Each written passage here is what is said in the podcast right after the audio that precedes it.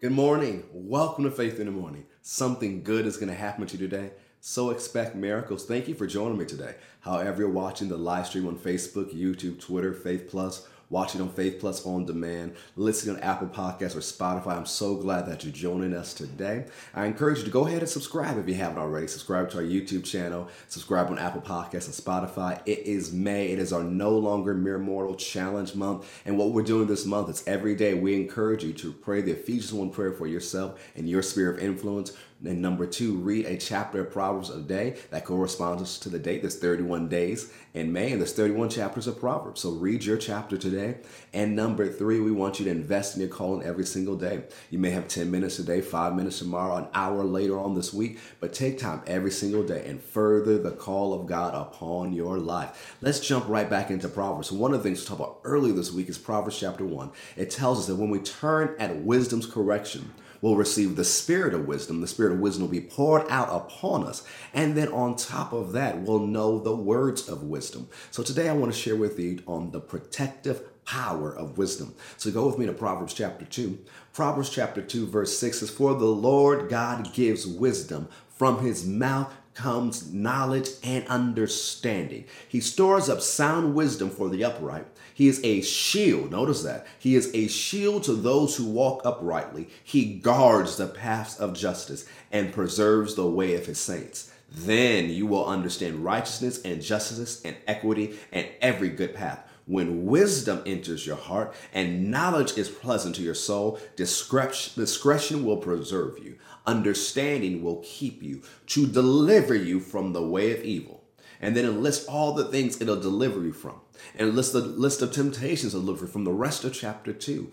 Wisdom has protective power. asking God for wisdom, as we talked about yesterday.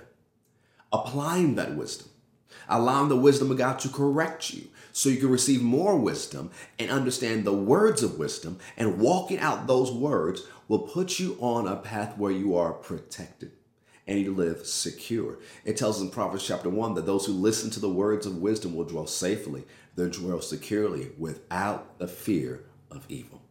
Wisdom will even help you deliver you from fear.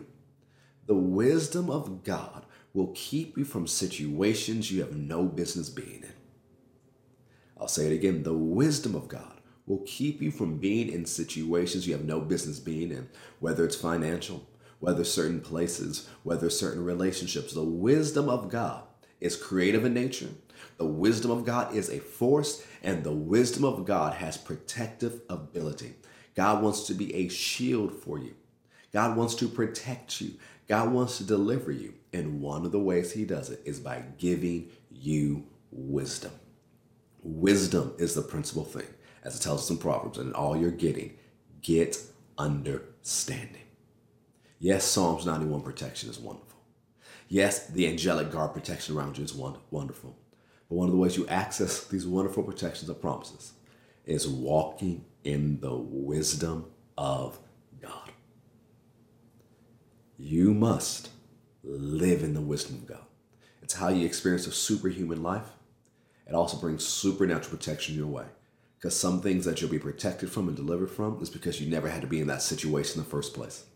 And there's some things that will come against you, maybe attacks of the enemy or things that's come with life.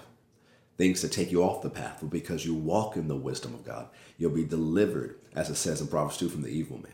You'll be delivered from the temptation, as it keeps on telling in Proverbs chapter 2. But that deliverance, that protection, that preserving of you comes from wisdom.